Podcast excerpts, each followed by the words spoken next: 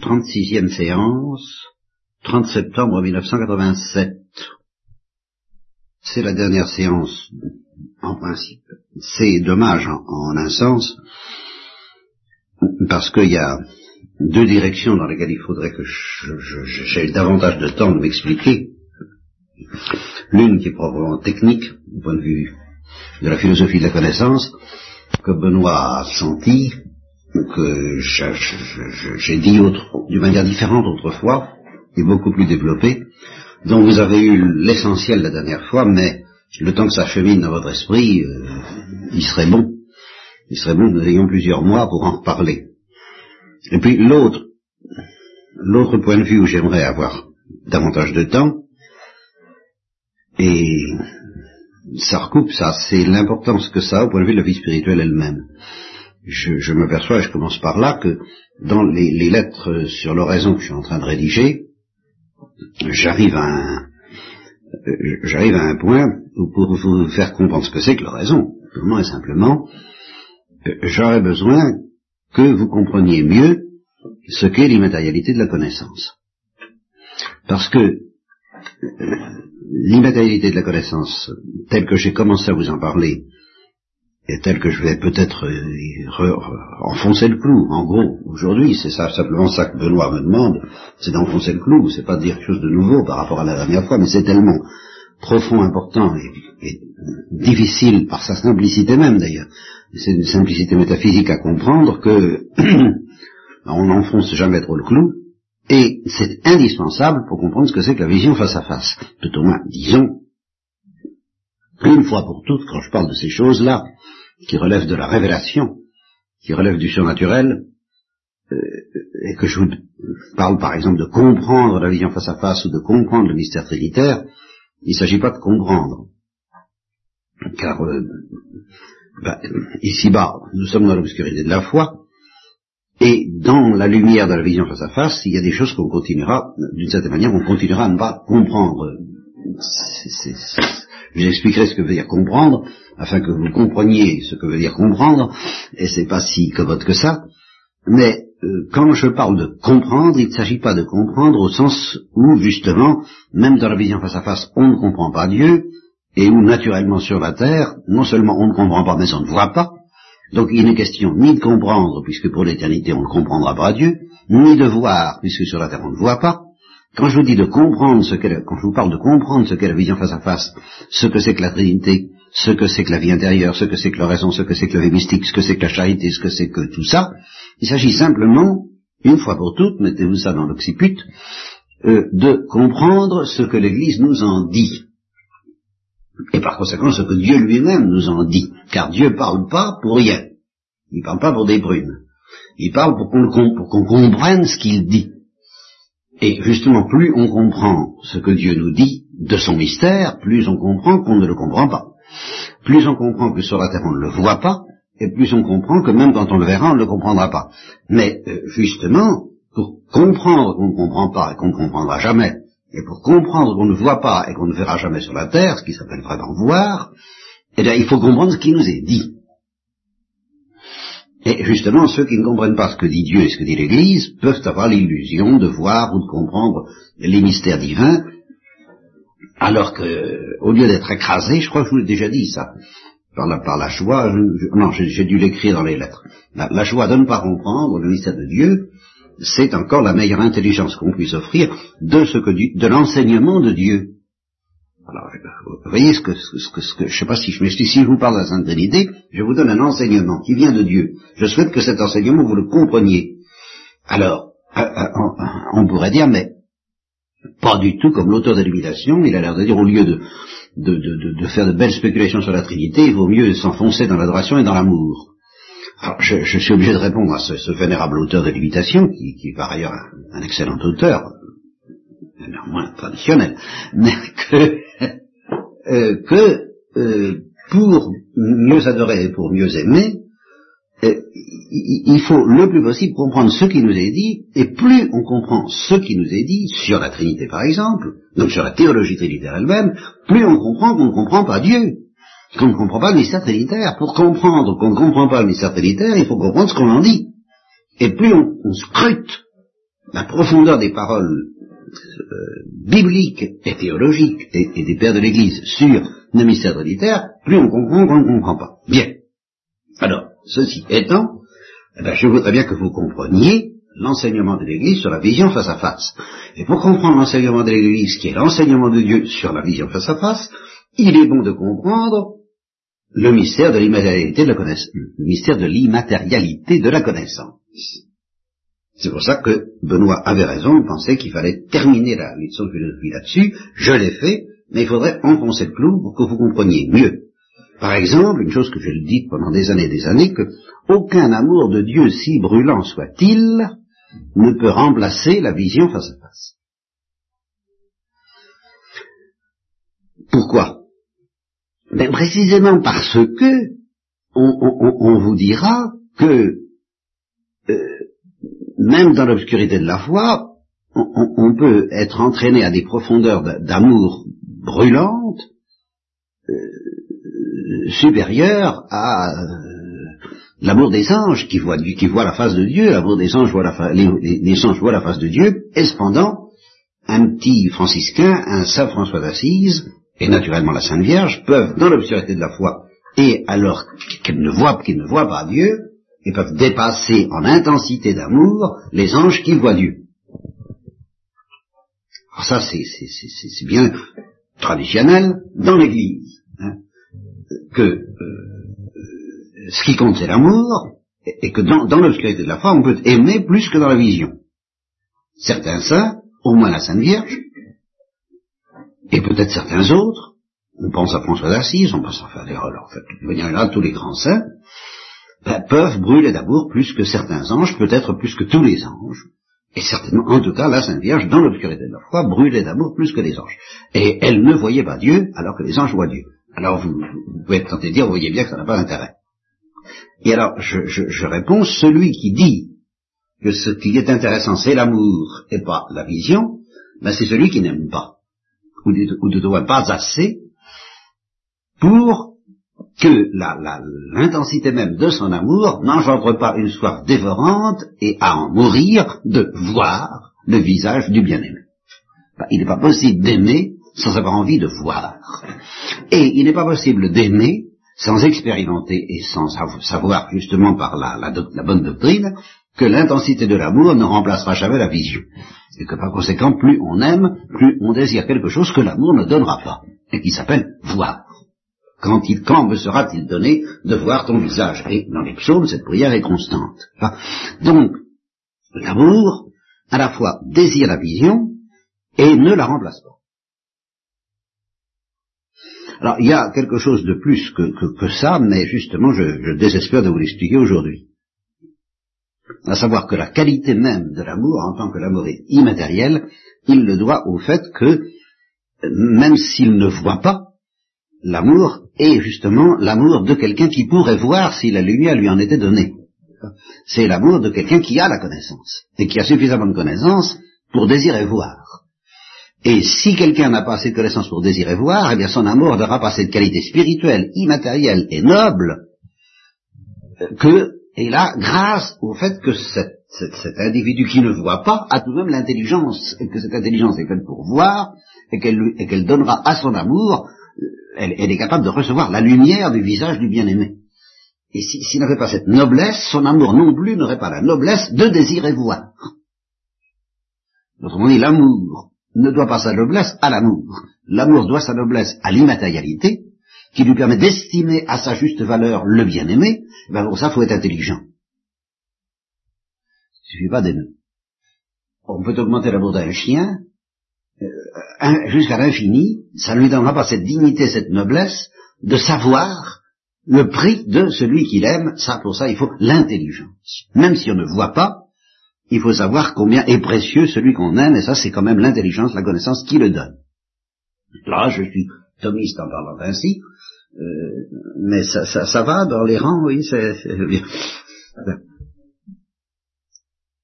Et alors justement cette noblesse de l'amour, cette noblesse qui fait que l'amour est capable d'estimer à sa juste valeur le prix, quand, on parle de la perle précieuse, c'est le marchand qui vend tout pour acheter la perle précieuse.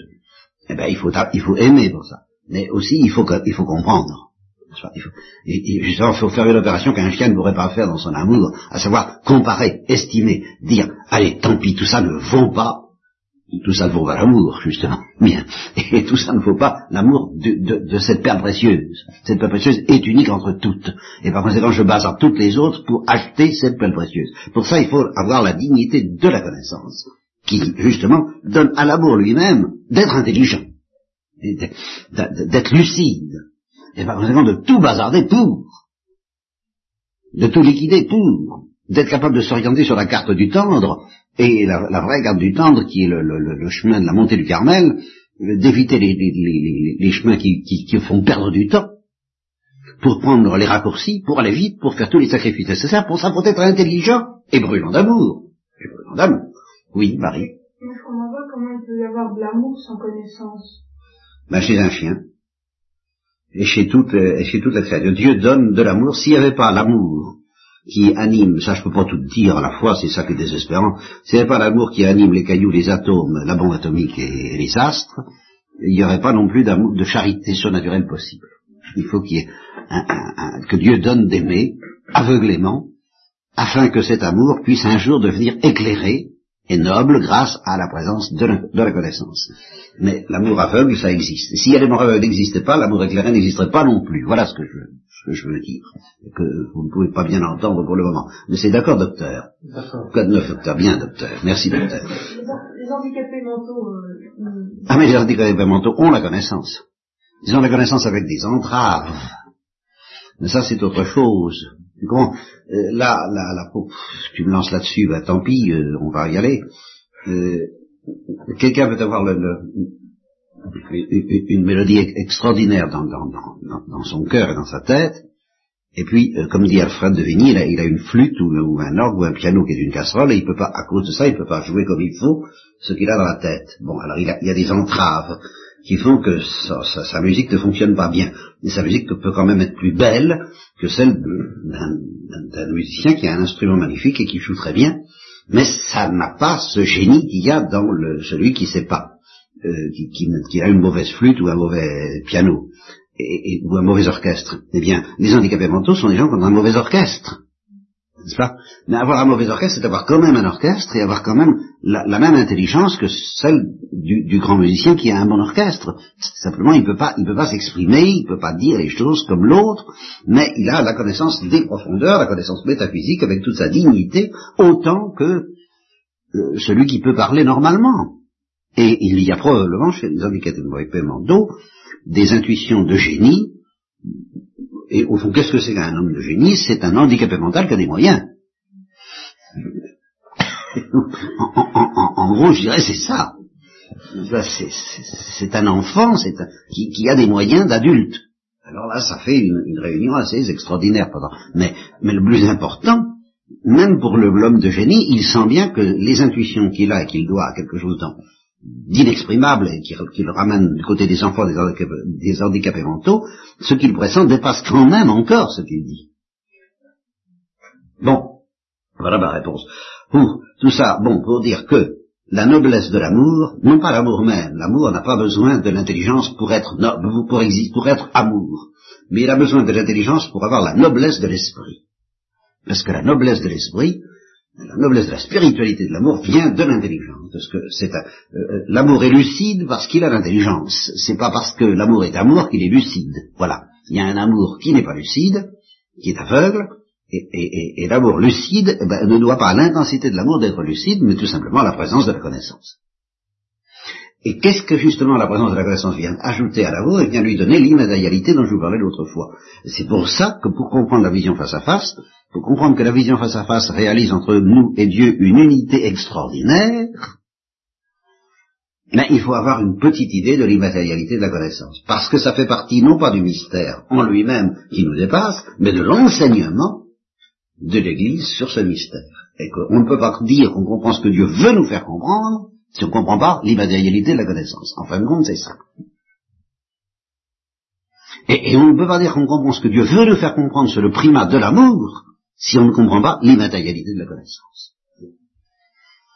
Alors, l'immatérialité de la connaissance qui se réalise éminemment dans la vision face à face consiste en ce que, Alors, je vous disais la dernière fois, ça n'est même pas une relation entre la connaissance et son objet. C'est plus qu'une relation, c'est une unité. Alors c'est là-dessus que Benoît, dans un premier temps, il a même un peu tiqué. Il a dit, euh, c'est tout de même un peu fort de dire que c'est pas une relation. Puis à, la, réflexion, euh, il dit, c'est vrai, la, connaissance est, tout de même plus qu'une relation. C'est une unité entre l'objet connu et le sujet connaissant, et alors une unité très particulière, c'est là-dessus qu'intervient la fameuse histoire du tertium quid. C'est une unité qui ne fait pas de tertium quid. C'est-à-dire qu'entre la lumière divine, mettons, je prends ça pour la vision face à face, la lumière en général pour toute connaissance, entre la lumière divine, qui est la lumière divine, qui n'est pas celle de la créature, la lumière divine c'est le privilège de Dieu, entre la lumière divine et l'intelligence créée, eh bien il y a une unité. Eh bien cette unité, à ceci d'unique qu'elle ne consiste pas une troisième chose. Voilà. Vous avez d'un côté la lumière divine, de l'autre l'intelligence créée. Ça fait deux choses. La lumière divine, l'intelligence créée. Bon, pour le moment, nous sommes euh, une, deux, trois, quatre, cinq, six intelligences créées, et nous n'avons pas la lumière divine. D'accord. Hein Alors, je prends n'importe laquelle d'intelligence créée en, euh, parmi vous, cette intelligence n'a pas la lumière divine, elle n'est pas unie à la lumière divine, puisqu'elle n'a pas la vision face à face. Bien. Donc, c'est une chose, votre intelligence. Et la lumière divine, c'est évidemment autre chose, qui est la lumière divine? Vous, vous, vous présent, ça va vous Bien. Quand vous aurez la vision face à face, ces deux choses ne feront qu'un. La lumière divine et votre intelligence ce sera, il y aura unité, mais une unité ontologique, ça fera un seul être. Bien. Alors, pour le moment, c'est pas le cas. Pour le moment, il y a deux choses, la lumière divine et vous. Dans la vision face à face, il n'y aura plus qu'une chose. La lumière divine et vous et votre intelligence ne feront qu'un. Alors, l'imbécile de service dont nous avons absolument besoin pour expliquer les affaires euh, ce matin dira, bah, ça fait une troisième chose. Qu'est-ce que hein Vous avez d'une part votre intelligence qui n'est manifestement pas Dieu, vous avez la lumière divine qui est manifestement Dieu, et vous avez leur unité. Mais leur unité, c'est une troisième chose. Voilà. Donc il y a trois choses.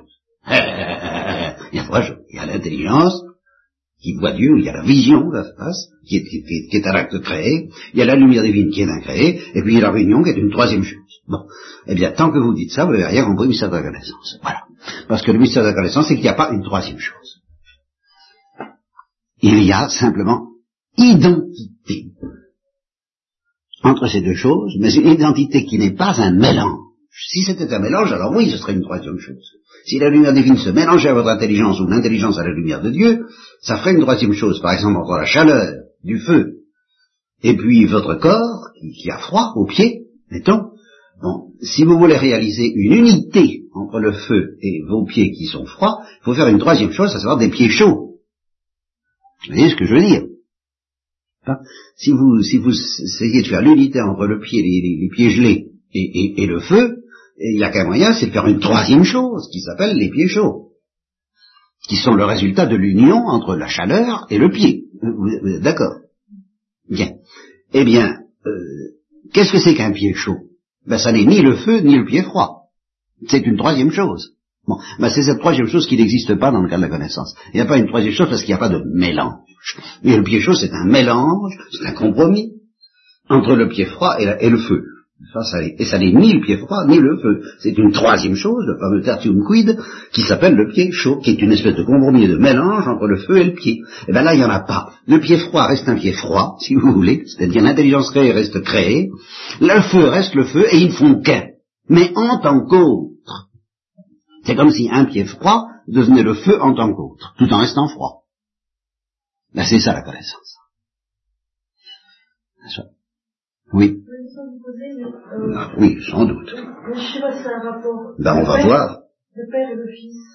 Ah ben oui, si, c'est un rapport. C'est un rapport certainement. Seulement, euh, c'est un rapport tellement simple et tellement complexe à, dire, et tellement simple au fond, que je demande euh, la permission, évidemment, de... À, toi, j'ai le temps de répondre, alors ça va. Nous en, nous en reparlerons. Mais certainement, pour comprendre le mystère trinitaire, il faut, il faut comprendre ces choses. C'est vrai que c'est un rapport. La distinction entre le Père et le Fils, c'est une distinction infinie, sans mélange, et c'est une unité parfaite. Ça, c'est vrai. Que, et, et, nous ne pourrions pas parler du mystère trinitaire en termes intelligibles Quant à la révélation de ce qui nous en est fait, je ne parle pas de la réalité du mystère, qui encore une fois est invisible sur la terre et incompréhensible au ciel, mais ce qui nous en est dit dès ici-bas est inintelligible si on n'a pas compris l'immatérialité de la connaissance, parce que c'est de ce type d'unité propre à la connaissance qu'il y a une unité entre le Père et le Fils dans la Trinité. D'accord, docteur?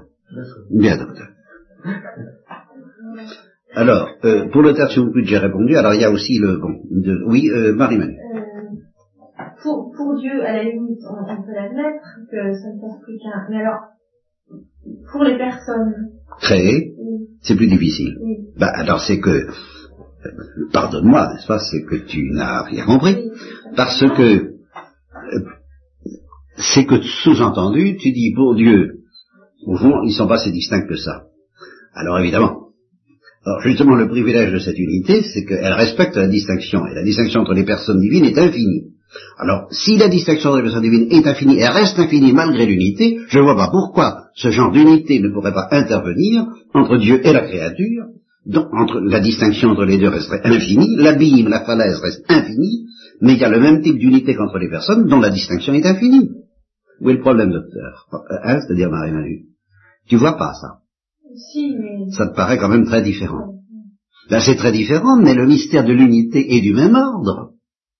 Je veux dire que si tu n'admets pas que la lumière, de la, que l'immatérialité de la connaissance puisse introduire entre mon intelligence et Dieu une unité parfaite qui respecte néanmoins la falaise, tu ne peux pas non plus admettre que cette même immatérialité introduise la moindre distinction entre le Père et le Fils. C'est la même chose. Ah, ça, tu t'es fichu. Et c'est ce que les musulmans te diront. Et tu entrevois là que c'est, si ça marche pas entre Dieu et la créature, ça marche pas à l'intérieur de Dieu non plus. Il va falloir dire le Père et le Fils, oui, mais parce qu'au fond, ils ne se distinguent pas. Ah ben alors dans ce cas, parce que c'est la même substance divine. Alors ça, c'est plus la peine de parler de l'immatérialité de la connaissance entre le Père et le Fils et de la distinction infinie entre le Père et le Fils. Mais si tu admets qu'il y a vraiment une distinction infinie, en même temps que l'unité infinie, pourquoi ce mode d'unité entre le Père et le Fils n'interviendrait-il pas avec des nuances, tout à fait d'accord, mais euh, qui n'empêchent pas qu'au fond c'est tout de même le même mystère, entre la lumière divine et la connaissance créée. Et c'est ce qui permet à Saint Jean de dire ce que tu ne pourrais jamais justifier dans ta perspective, nous serons semblables à lui parce que nous verrons tel qu'il est. Nous serons semblables à lui. Mais pas consubstantiels. Ah non, pas consubstantiels. Si on désire que, voilà, mais ça c'est dans les lettres et vous verrez ça, et vous verrez que justement, si vous n'avez pas dit tout ça, vous comprendriez rien aux lettres, à certains passages des lettres. Alors voilà, docteur. Le bien institut son être une union pas une composition. Ben oui, une composition c'est un mélange, c'est le pied chaud. Et gardez cette image, toute composition que vous imaginez entre Dieu et l'intelligence, c'est un pied chaud. Et un pied chaud, ça n'est ni le pied froid, ni le feu. Tandis que l'unité en question, comment est-ce que tu que j'appellerais la présence? C'est la présence. C'est ça le mystère de la présence. Pour que deux êtres soient présents l'un à l'autre, il faut qu'ils soient un et en même temps qu'ils ne se mélangent pas du tout. Sinon, ce ne sont pas ces deux, ils ne sont pas présents l'un à l'autre en tant qu'autre. Mais la connaissance est un mystère de présence. C'est pour ça que c'est même, c'est plus qu'une relation. Une relation n'est pas une présence, une relation c'est un tertium quid encore. Une troisième chose encore, c'est un fil électrique, c'est un, un, branchement, la, relation. Mais là c'est plus qu'une relation, c'est une présence de l'autre à l'autre. Et qui en même temps réalise une unité parfaite selon un mode d'être qui n'est pas le mode d'être substantiel, antitatif, etc., etc., mais un mode d'être qui s'appelle le mode d'être de l'intelligence ou de l'immatérialité spirituelle. Bien. Ouf. Bon, alors là-dessus, Deuxième point, je vous ai dit, c'est tout ou rien, il y a la connaissance, si imparfaite qu'elle soit, ben, il y a connaissance ou il n'y a pas connaissance, et cependant, euh, il y a quand même euh, quelque chose dans le monde de la nature qui, sans être la connaissance, c'est pas la connaissance euh, avec tous les privilèges que je viens de dire, c'est pas devenir l'autre en tant qu'autre, mais il y a tout de même dans la nature quelque chose que j'appellerais, que je suis obligé d'appeler une immatérialité imparfaite. Alors que jusqu'à présent, je vous ai dit, même si la connaissance est imparfaite, l'immatérialité est parfaite. Il y a immatérialité ou il n'y a pas immatérialité. Jusqu'à présent, j'ai dit ça. D'accord? Donc, ah, euh, voilà que je vais me contredire apparemment, mais c'est vrai, en l'instant, je vais me contredire. Il y a tout de même un cas où je suis obligé de dire qu'il y a une immatérialité imparfaite. Et inutile de dire, je vous dis tout de suite que c'est pas en cherchant le côté des, handicapés mentaux que vous trouverez ça. Dans les handicapés mentaux, il y a immatérialité parfaite, parce qu'il y a immatérialité ou il n'y a pas immatérialité. Et cependant, il y a un cas où on est obligé de parler d'immatérialité imparfaite, et du même coup d'une connaissance imparfaite qui ne mérite pas vraiment le nom de connaissance, ni vraiment le nom d'immatérialité, mais qui participe tout de même un peu à l'icomodo d'une certaine manière, à la dignité de la connaissance et de l'immatérialité quelqu'un va-t-il trouver ce qui, dans le monde qui nous entoure, constitue cette participation imparfaite à la connaissance et à l'immatérialité? Parlez pas doute à la fois. Pas tout ce qui n'est pas l'homme, tout ce qui n'est pas l'homme. Eh bien, non, tout ce qui n'est pas l'homme participe à l'être et à certains, à certains privilèges de l'être, mais enfin, dans, dans les cailloux, il n'y a pas du tout de connaissance ni d'immatérialité. Sinon, faut, ça... Eh mais pourquoi les animaux? Oui, mais pourquoi? Quelle est, le, quelle est la, la, la, qualité, le privilège précis que les animaux possèdent et dans lequel et qui fait qu'on est obligé de parler d'une certaine immatérialité imparfaite et d'une certaine connaissance imparfaite? Euh, euh, la connaissance sensible? Eh bien exactement, bon, très bien, on ne peut rien de cacher, c'est la connaissance sensible, ce n'est pas une connaissance digne de ce nom parce qu'elle n'atteint pas l'être elle ne devient pas vraiment l'autre en tant qu'autre. Et cependant, on ne peut pas réduire la connaissance sensible à des réactions chimiques. Il y a quelque chose d'immatériel, de imparfaitement immatériel et d'imparfaitement connaissant dans la connaissance sensible. C'est un, un, mystère. Autrement dit, avoir, justement, pour reprendre le pied qui chauffe, le pied qui, qui sent la chaleur, c'est pas seulement un pied qui chauffe. C'est un pied qui commence déjà à participer au privilège d'être chaud en tant qu'autre sentir le chaud. On peut rester froid et sentir le chaud. Et on peut devenir chaud et ne pas sentir le chaud. sentir le chaud, c'est d'une certaine manière recevoir d'une façon imparfaitement immatérielle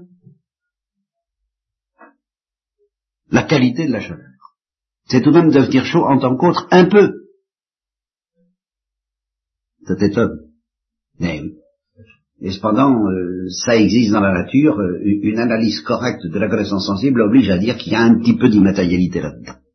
Sinon, si tu n'acceptes pas ça, eh bien, tu réduis la connaissance sensible à un phénomène physico-chimique. Et c'est fini. Il n'y a plus de connaissance du tout. C'était l'illusion de Descartes. Les animaux machines. Et c'est l'illusion de tous les contemporains. Il n'y a pas de connaissance sensible digne de ce nom. Il n'y a que des phénomènes, il y a des états dans lesquels tu es, qui sont peut-être des états de conscience, mais qu'est-ce que ça veut dire?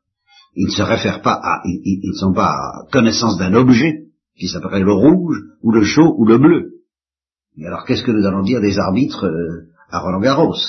S'ils ne peuvent pas dire que la, que la balle était vraiment pleine ligne, comment est-ce qu'ils le savent si c'était par la connaissance sensible? Et c'est même une connaissance? C'est pas purement et simplement un état intérieur, sinon euh, euh, chacun pourrait dire ben moi je la sens comme ça. Alors euh, évidemment, s'il y a une discussion sur la balle était faute ou pas faute, c'est parce qu'on croit vraiment que la connaissance sensible a une certaine objectivité, donc une certaine vérité, donc une certaine immatérialité. Et oui, et imparfait, car évidemment le sens connaît le bleu ou le chaud, il connaît pas l'être. Et tant que tu ne connais pas l'être des choses, c'est pas vraiment connaître. Alors ça, c'est ça qui fait que c'est irritant, mystérieux, énigmatique, impossible à élucider sur la Terre, d'une manière satisfaisante, ce que c'est que la connaissance sensible. Mais il faut maintenir que sans être une connaissance parfaitement immatérielle, donc parfaitement digne de ce nom, parce qu'elle atteindrait l'être des choses, c'est plus qu'un phénomène physique, donc il y a un peu d'immatérialité là-dedans. un peu. C'est une participation imparfaite des animaux, et de notre propre corps, en tant qu'il est animal, à la dignité de la connaissance intellectuelle et spirituelle. Non, c'est pas pour ça qu'on dit qu'ils sont une âme, euh, c'est encore autre chose, mais euh, c'est pour ça qu'on dira qu'ils ont une âme sensible. Oui.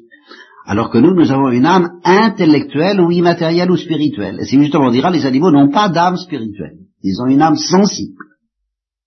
Marie-Manu. C'est toujours l'âme qui connaît alors. Quand, quand il y a connaissance, oui. Mais quand il n'y a pas de connaissance, l'âme fait quand même quelque chose, elle fait vivre. Par exemple, les plantes ont une âme, au sens d'Aristote, au sens, ne s'en plus, forcément. Ah, tu débarques complètement. Non, mais ça c'est un mot, c'est une question de mots, c'est une question de vocabulaire. Non, mais tu vas, tu vas te comprendre tout de suite. Oh, tu vas faire une équation, tu vas mettre ça sur ton papier, en philosophie thomiste et aristotélico-thomiste, âme égale principe animateur. Ah, ben justement.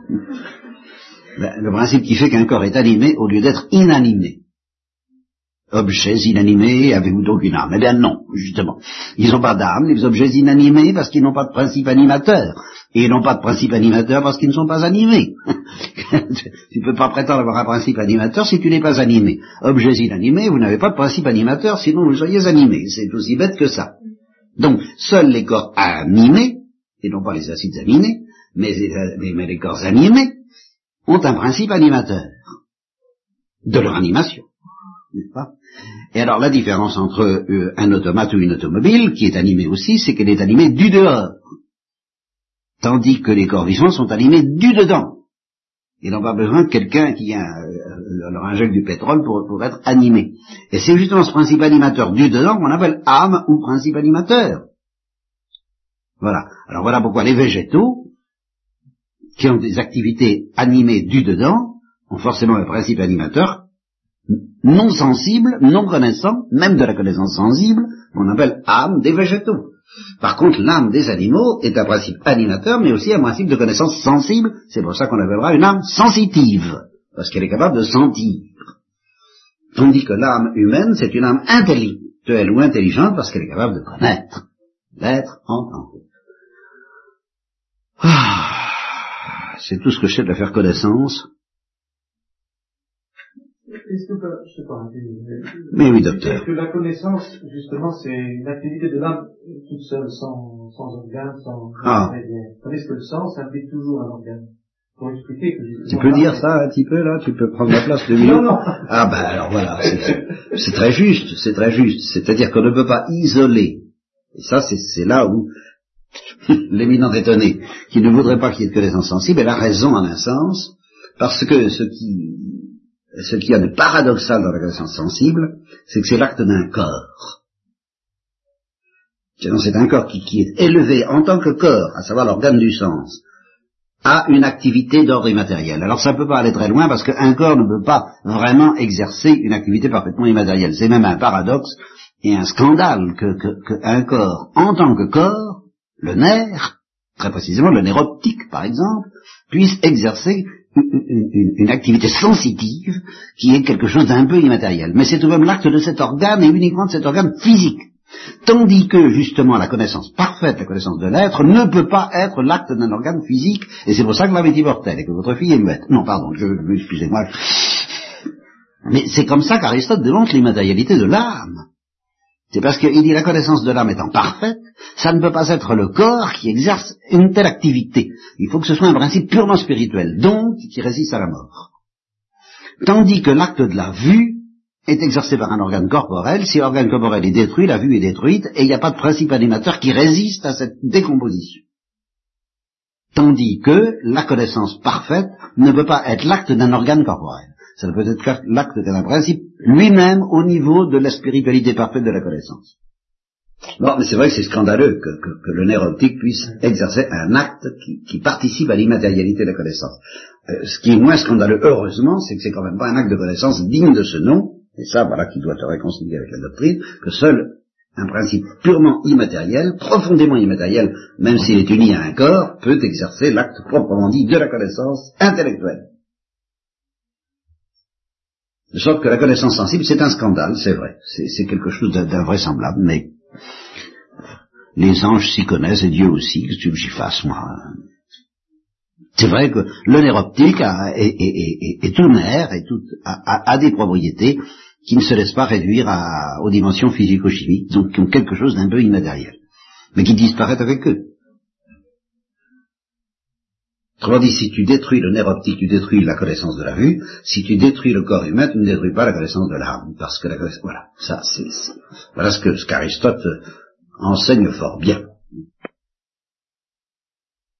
Alors Diane a du mal à comprendre, et ça c'est important parce qu'elle est l'écho fidèle de la mentalité actuelle, que le nerf optique puisse avoir une autre opération que purement physico-chimique. Ce qui revient à dire, ce qui vient à dire ceci, que j'ai lu dans un manuel euh, quand j'avais 18 à 20 ans, un manuel de psychologie, par un éminent professeur à Sorbonne qui, faisait partie de ma famille, et, ça me plaisait, je te prie de croire, qu'il fallait étudier que dans le, phénomène de la sensation, il fallait distinguer l'excitation et la sensation. L'excitation, c'est la modification physico-chimique subie par le nerf. Et la sensation, c'est la conscience qu'on a de, ce, de cette modification physico-chimique. Jusqu'à présent, tu me suis.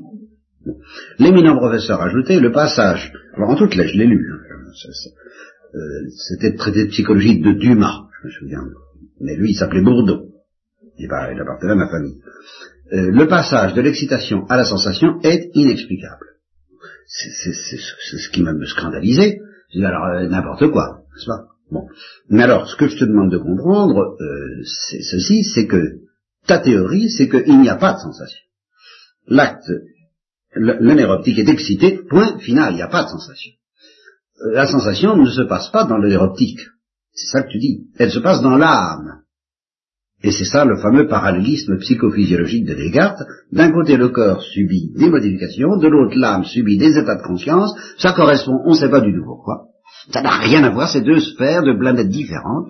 La planète de l'esprit, où il y a des sensations, et la planète du corps, où il y a des excitations.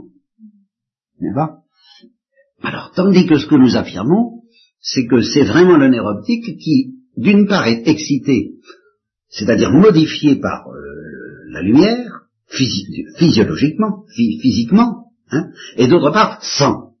Donc, connaît immatériellement, mais d'une immatérialité imparfaite, la même lumière.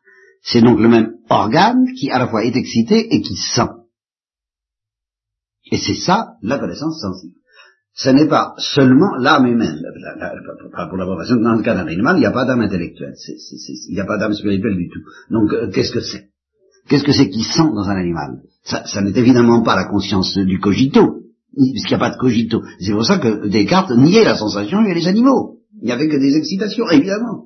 Si tu admets que les animaux sentent quelque chose et qu'ils méritent pitié si tu les fais souffrir, tu es obligé d'admettre que c'est l'organe du sens qui sent et qui souffre et, non pas une âme inexistante, une âme spirituelle inexistante. Alors voilà, débrouille-toi comme tu peux. Parce que si le nerf lui-même ne souffre pas, on peut torturer sans crainte, il n'y a pas, digne de pitié. Le cri n'est qu'un phénomène comme euh, le son de, des sirènes dans la nuit des temps, ou, euh, ou le vent dans les arbres, le cri n'est rien.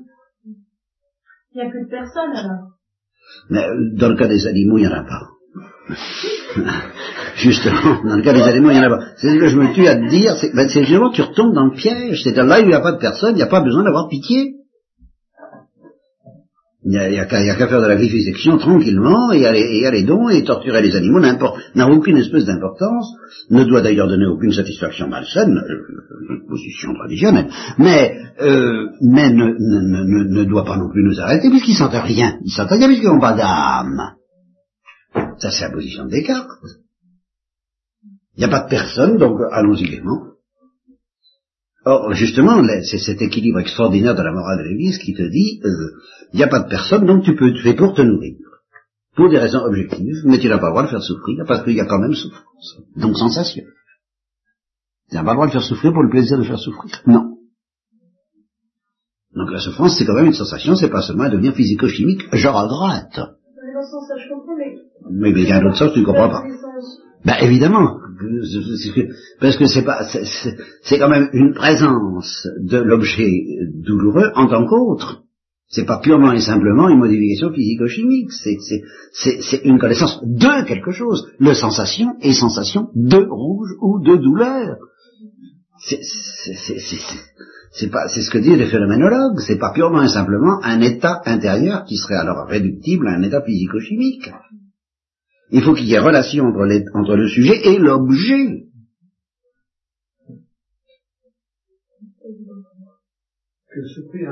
Autrement dit, Diane, c'est simplement ceci, c'est que avoir froid, ce n'est pas être froid. Réfléchis à ça. Et que tu peux être très froid et ne pas avoir froid. Et avoir froid, c'est avoir la connaissance du froid. Donc être le froid en tant qu'autre et pas seulement en tant que froid. Car un corps froid ne souffre pas du froid. Souffrir du froid, c'est pas être froid, c'est connaître le froid.